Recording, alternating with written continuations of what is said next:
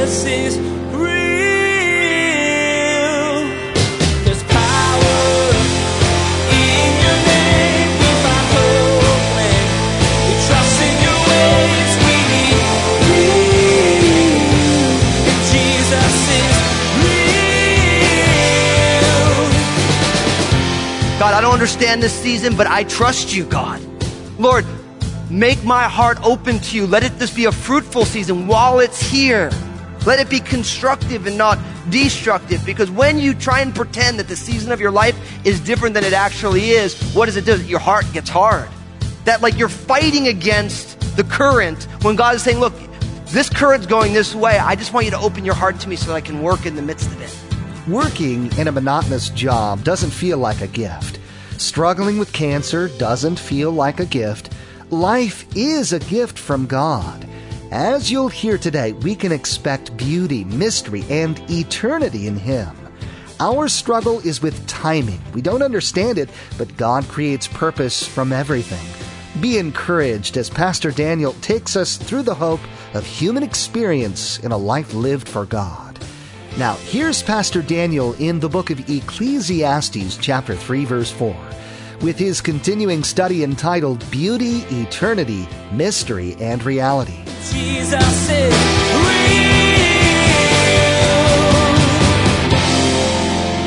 For those of us who are already born again, we have to lean into our second birth often. Because we've believed in Jesus and we got born again, but it's so easy to lean into the former life. And we're constantly learning, this is who I really am. Yeah, I used to be that person. I'm not that person anymore. So there's a time to be born and there's a time to die. And then no- notice you have these next three pairs are various human activities that speak to us of either establishing or undermining. Look what it says. A time to plant or a time to pluck up. There's a time to kill and a time to heal. A time to break down and a time to build up. So you notice it's this, you're either establishing or you're undermining. So you're either planting or you're harvesting. You're either killing or you're healing. You're either breaking down or you're building up. And there's times for all of that. I would love to do a whole message just on these because there's so much in them if you think about them. Things like, well, why would there be a time to break down? Well, some of us have walls in our hearts to God and to other people. You need to break that baby down. Just the way Gideon broke down his father's idols. And there's a time to, see, there's things, there's some things we need to undo. We need to undermine certain realities in our own heart. Learn behaviors. Maybe you were raised and you, and you have strong racial inequality tendencies. You need to break those things down because we're creating the image and likeness of God. Everybody was. They may not know it, but they were. So there's a time for all these things. There's a time to establish and there's a time to undermine, depending on what it is. Now, from there, we move to human emotions, verses four and five. There's a time to weep. There's a time to laugh. There's a time to mourn. And there's a time to dance. Now, it's interesting. The first set are private emotions, weeping and laughing. And then the next set is public emotions, which is mourning and dancing. So, in our experiences, in our reality as human beings, there's going to be time to be born and to die, the beginning and the end of that. There's going to be times to establish and undermine. There's going to be the whole range of human emotions. I mean, the apostle Paul said this in Romans chapter 12, verse 15. Rejoice with those who rejoice and weep with those who weep. You know what I like about the, the, the range of human emotions under heaven is that we're coming out of a season, and I'm grateful for it. Christianity kind of became pretty plastic for a long time. Like where, like, if you're crying at a funeral, someone says, Oh, you got to trust in the Lord, like as if Jesus didn't weep at Lazarus' tomb. It's like Christianity took on this veneer of we have it all together, which isn't really Christianity. It's more just American culture in that time, which says you have to put on a power suit, a power tie, you have to have a, a chiseled chin, and never let them see you sweat. And that's not anywhere in your Bible. The difference between our weeping and the weeping of someone who isn't born again is that our weeping is hope laden. Our heart breaks because of the loss, but we hope in an eternal afterlife. That we know it's not the end. It's not like, yeah, they're just in the ground, food for worms, never to be heard of again. That's what you believe if you don't believe in Jesus. Yeah, man, his body, fertilizer. But that's not the truth because there's going to be a resurrection of the body. See, for you and I, God doesn't want us to be inhuman. He wants us to be truly human. And being, we should weep at loss. We should weep at sinfulness and broken. We should weep at our own brokenness. Jesus said, blessed are those who mourn for what? They shall be comforted. See, when you are willing to say, this is real, and then God can bring comfort, when you only say, Lord, I'm sick, then the physician comes. We're coming out of a season where our culture was very plastic, very surfacey. It's not real. Real life is that there's a time for both, both publicly and privately. You know, and then of course in verse 5 you get this idea there's a time to cast away stones and a time to gather stones and I'll be honest with you, a lot of, there's a lot of dispute of exactly what that's about. Some people say it's about when a building breaks down, you get rid of all the rocks and then you gather stones to build a house again. It could also be a reference to preparing for war because rocks, if you don't know what I'm talking about, just go watch the Lord of the Rings movies. Rocks have been a, a form of ammunition in primitive aspects of war for a long, long time. So there's different, but the idea is that there is this time for these different things under heaven. Now in verse 6 it says a time to gain and a time to lose, a time to keep, a time to throw away, a time to tear, a time to sew back up again, a time to keep silence, a time to speak, a time to love, and a time to hate, a time of war, and a time of peace. You get a number of these pairs are about possessions. There's times to gain and there's times to lose.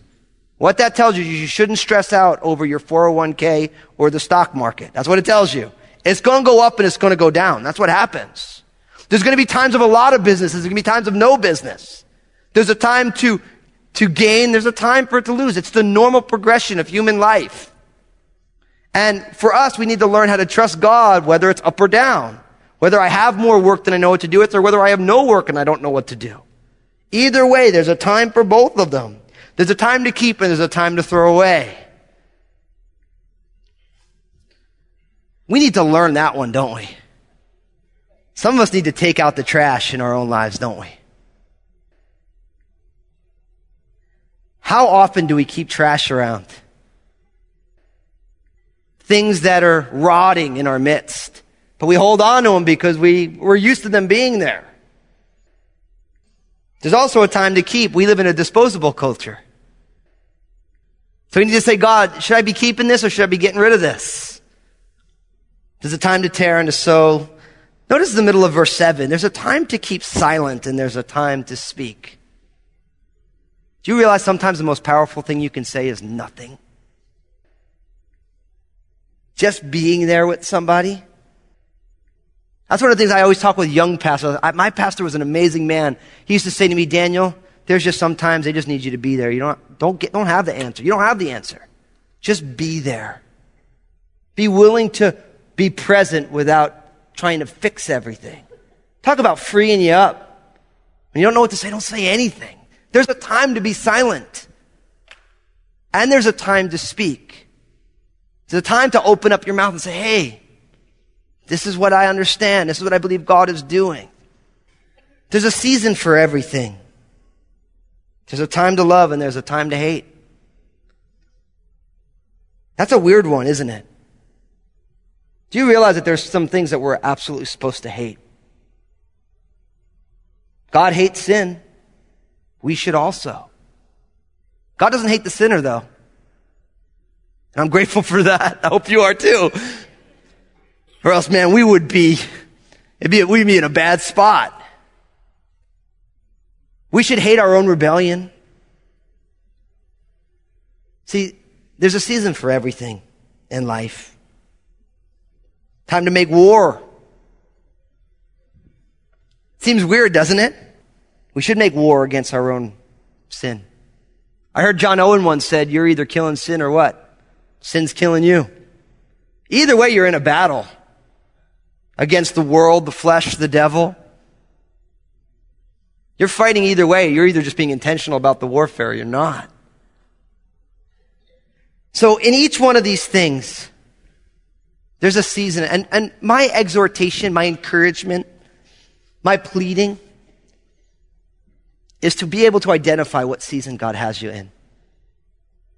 And be willing to be surrendered to the reality. I think for so many of us, it's a time for tearing or war. There's a time to undermine. And we just don't, we just want to pretend like that's not the season for us. And so we're like yelling at the rain to stop falling down. It's falling either way. And to be able to say, okay, God, I don't understand this season, but I trust you, God. Lord, make my heart open to you. Let it this be a fruitful season while it's here. Let it be a fruitful season in my life. Let it be constructive and not destructive because when you try and pretend that the season of your life is different than it actually is, what does it do? Your heart gets hard. And we've all experienced that. That like you're fighting against the current when God is saying, look, this current's going this way. I just want you to open your heart to me so that I can work in the midst of it. And I'm here to tell you, if you're in a tough season, it's not because God doesn't love you. God absolutely loves you. God never promised that everything would be easy. God promised that He'd be with us as it's happening. Jesus said, in the world you will have what? Tribulation, but what? Be of good cheer, God said. I've overcome the world. That's John 16, 33. Write that thing down. Underline it in your Bible. Put it on your bathroom mirror in your car. Because when things are going down, when the season is bad, when the season is hard, you say, God, you never promised me a rose garden. Sometimes I'm getting, I'm getting stuck. I'm getting hurt, Lord. But Lord, you promised you'd be with me. You promised that you would never leave me nor forsake me. So God, in the midst of a hard season, I just want to know you more. And look at what happens. Look at what happens if you do that. As we look at all these seasons, look what happens in verse 9. This is so beautiful. What profit, it says in verse 9, has the worker from that in which he labors? I have seen the God-given task with which the sons of men are to be occupied. He has made everything beautiful in its time. Also, he has put eternity in their hearts, except that no one can find out the work that God does from the beginning to end. I know that nothing is better for them than to rejoice and do good in their lives. And also that every man should eat and drink and enjoy the good of all his labor. It is the gift of God. Now, these verses are beautiful. You just realize there's all these seasons and, and for us, just like back in the day when this was written, all of us are in different seasons. And then you get these verses that are just like water in a desert. It's like it, you're parched and all of a sudden there's a stream of living water. And look what it says. These verses teach that we should expect beauty, eternity, and mystery. Expect beauty, eternity, and mystery. Because these verses are packed. We already, remember I, I entitled this message, Beauty and Eternity, Mystery and Reality. Verses 1 to 8 is all the reality. There's a season for everything. And now in these verses, you get the beauty, you get the eternity, and you get the mystery. And this is what makes life beautiful no matter what the season. Because look what it says. After there's a time for everything, what profit has the worker from that in which he labors? I mean, if there's a season for everything, so what's the profit? What do we gain? What do we get? If it's just going to go up or down, it's going to be good or bad, time to be born, time to die, a time to establish, a time to, what do we get for this? Like, what good is life? And it's an honest question given the seasonalness of our experiences. Notice what it says. I've seen the God-given task with which the sons of men have been occupied. He's like, I'm looking and I'm watching what's going on. And he says, and he has made everything beautiful in its time. Wow. There it is, right there. That's the beauty. That God makes everything beautiful in its season. What that means is that what God is doing in the season of your life now, it may not be seen as beautiful yet, but there will come a time when you will look at and you will say, Oh, what God has done. A lot of you know my story. My mother was diagnosed with cancer when I was 19. My mother passed away when I was 21. And I'll be honest, that was a nasty season. You know what's amazing? God has made such a tragic loss of a 49 year old young mother to be one of the most beautiful things. Because I, looking back with the lens of the Holy Spirit, to be able to see what's gone on and I see how God has worked. And don't get me wrong, I give a lot of it back to spend more time with my mom. God doesn't need that event to do what he's doing, but God takes that event, all the tragedy and the seasonalness of it, and he says, look, I am going to bring beauty out of ashes. I'm going to take a hard time and I'm going to make something so gorgeous. It's like it, when spring comes, some of you are going to rototill your garden. It's been all grown up. There's all these little plants and everything. You're like, I, I need to start over. So you rototill it. It's beautiful, green, colorful. And all of a sudden it gets rototill. Know what it looks like? ugly, it's brown. But why do you rototill it? Because you're going to plant something new. And six months later, all of a sudden, when everything's blossoming, they're like, yeah, that used to look like an ugly rototilled garden. And now look at it. It's a, it's a paradise.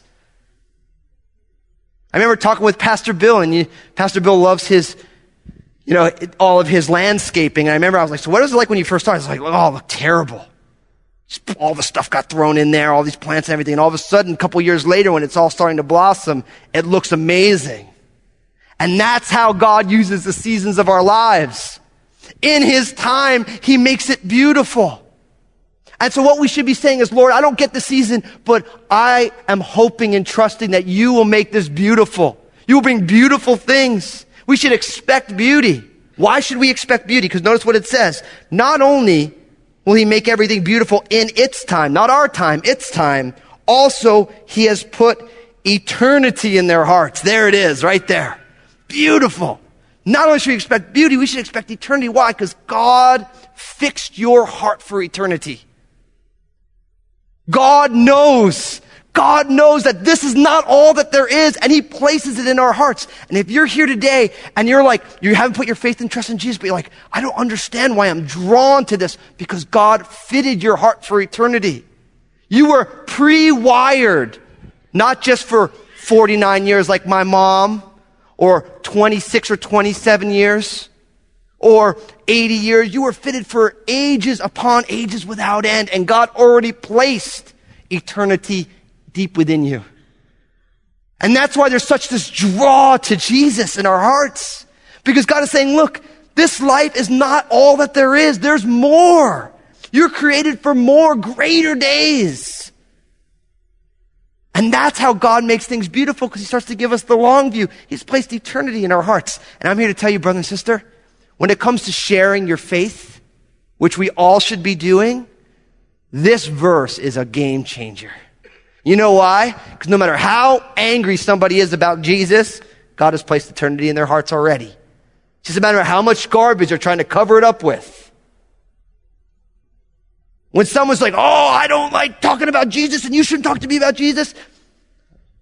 As I like to say, when you throw a rock into a pack of dogs, the one that barks is the one that gets hit. And I was that guy. So I know from experience, my friends, who started walking with Jesus, I'd be like, oh, I, I just rip into them Jersey style. It was mean. I made Chris Christie look like a poodle.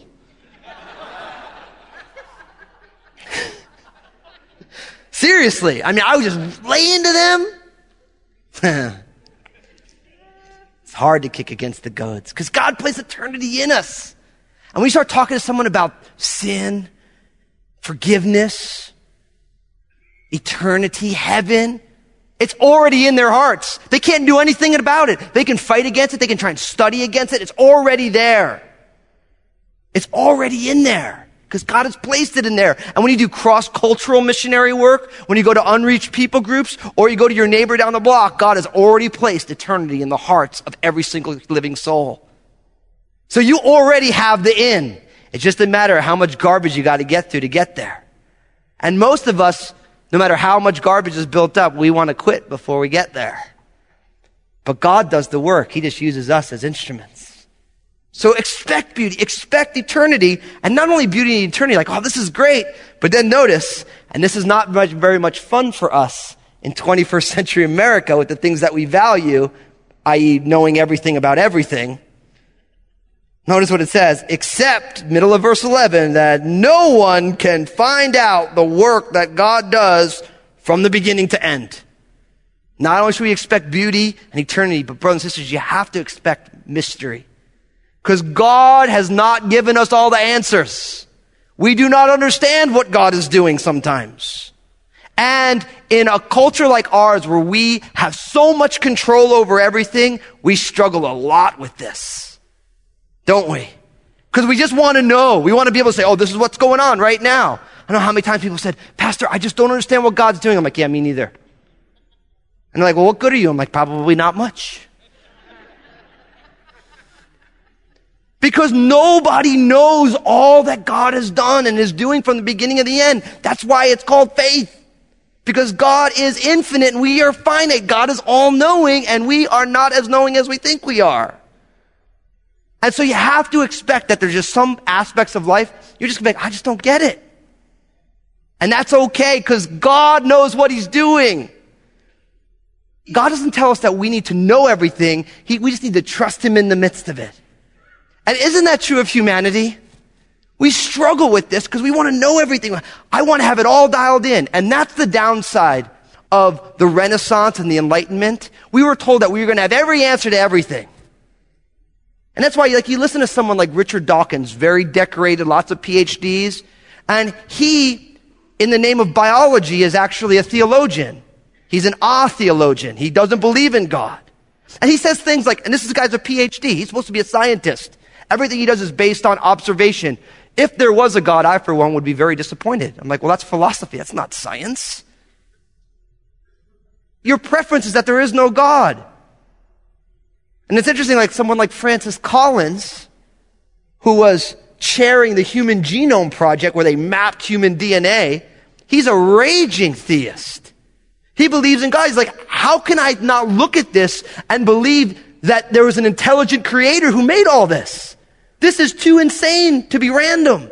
It's too complex. It makes no sense. One of our biggest struggles as humans is going to be to be okay holding on to mystery. We weren't raised for it. We were raised to have everything in its box. Now I'm here to tell you that God is too big to be put in a box.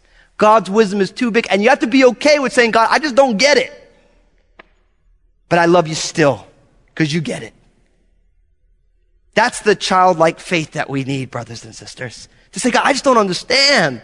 And I'd like, I'd like for you to tell me, but if you don't tell me, it doesn't change my view of you, God. And that puts God on the throne. And most times, the reason we get upset with God is because we want to be on the throne. I want to know the facts, God.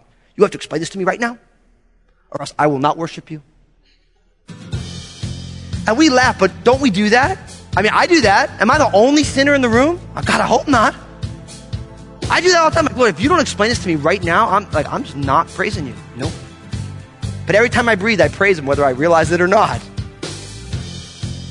We have to expect beauty and eternity and mystery because God doesn't give us all the answers. Nobody knows.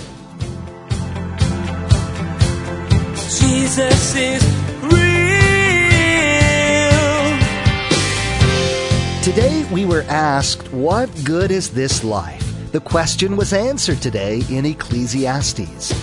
It's that God makes everything beautiful in its season. Our life experiences may seem tragic and troubling at times, but there is hope in the mystery and beauty of God's will at work in every believer's life.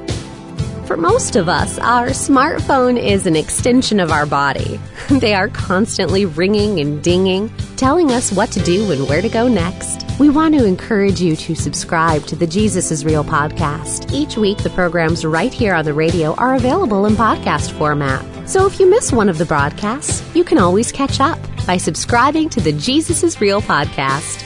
Log on to JesusIsRealRadio.com. Next time on Jesus is Real Radio, we'll be encouraged to keep our faith in the Father through a teaching in Ecclesiastes. We may not know eternity or understand it, but we can expect it. His authority can be a comfort and hope in a difficult season. You've been listening to Jesus is Real Radio with Pastor Daniel Fusco of Crossroads Community Church. Pastor Daniel will continue teaching through this series in the book of Ecclesiastes next time. Until then, may God bless.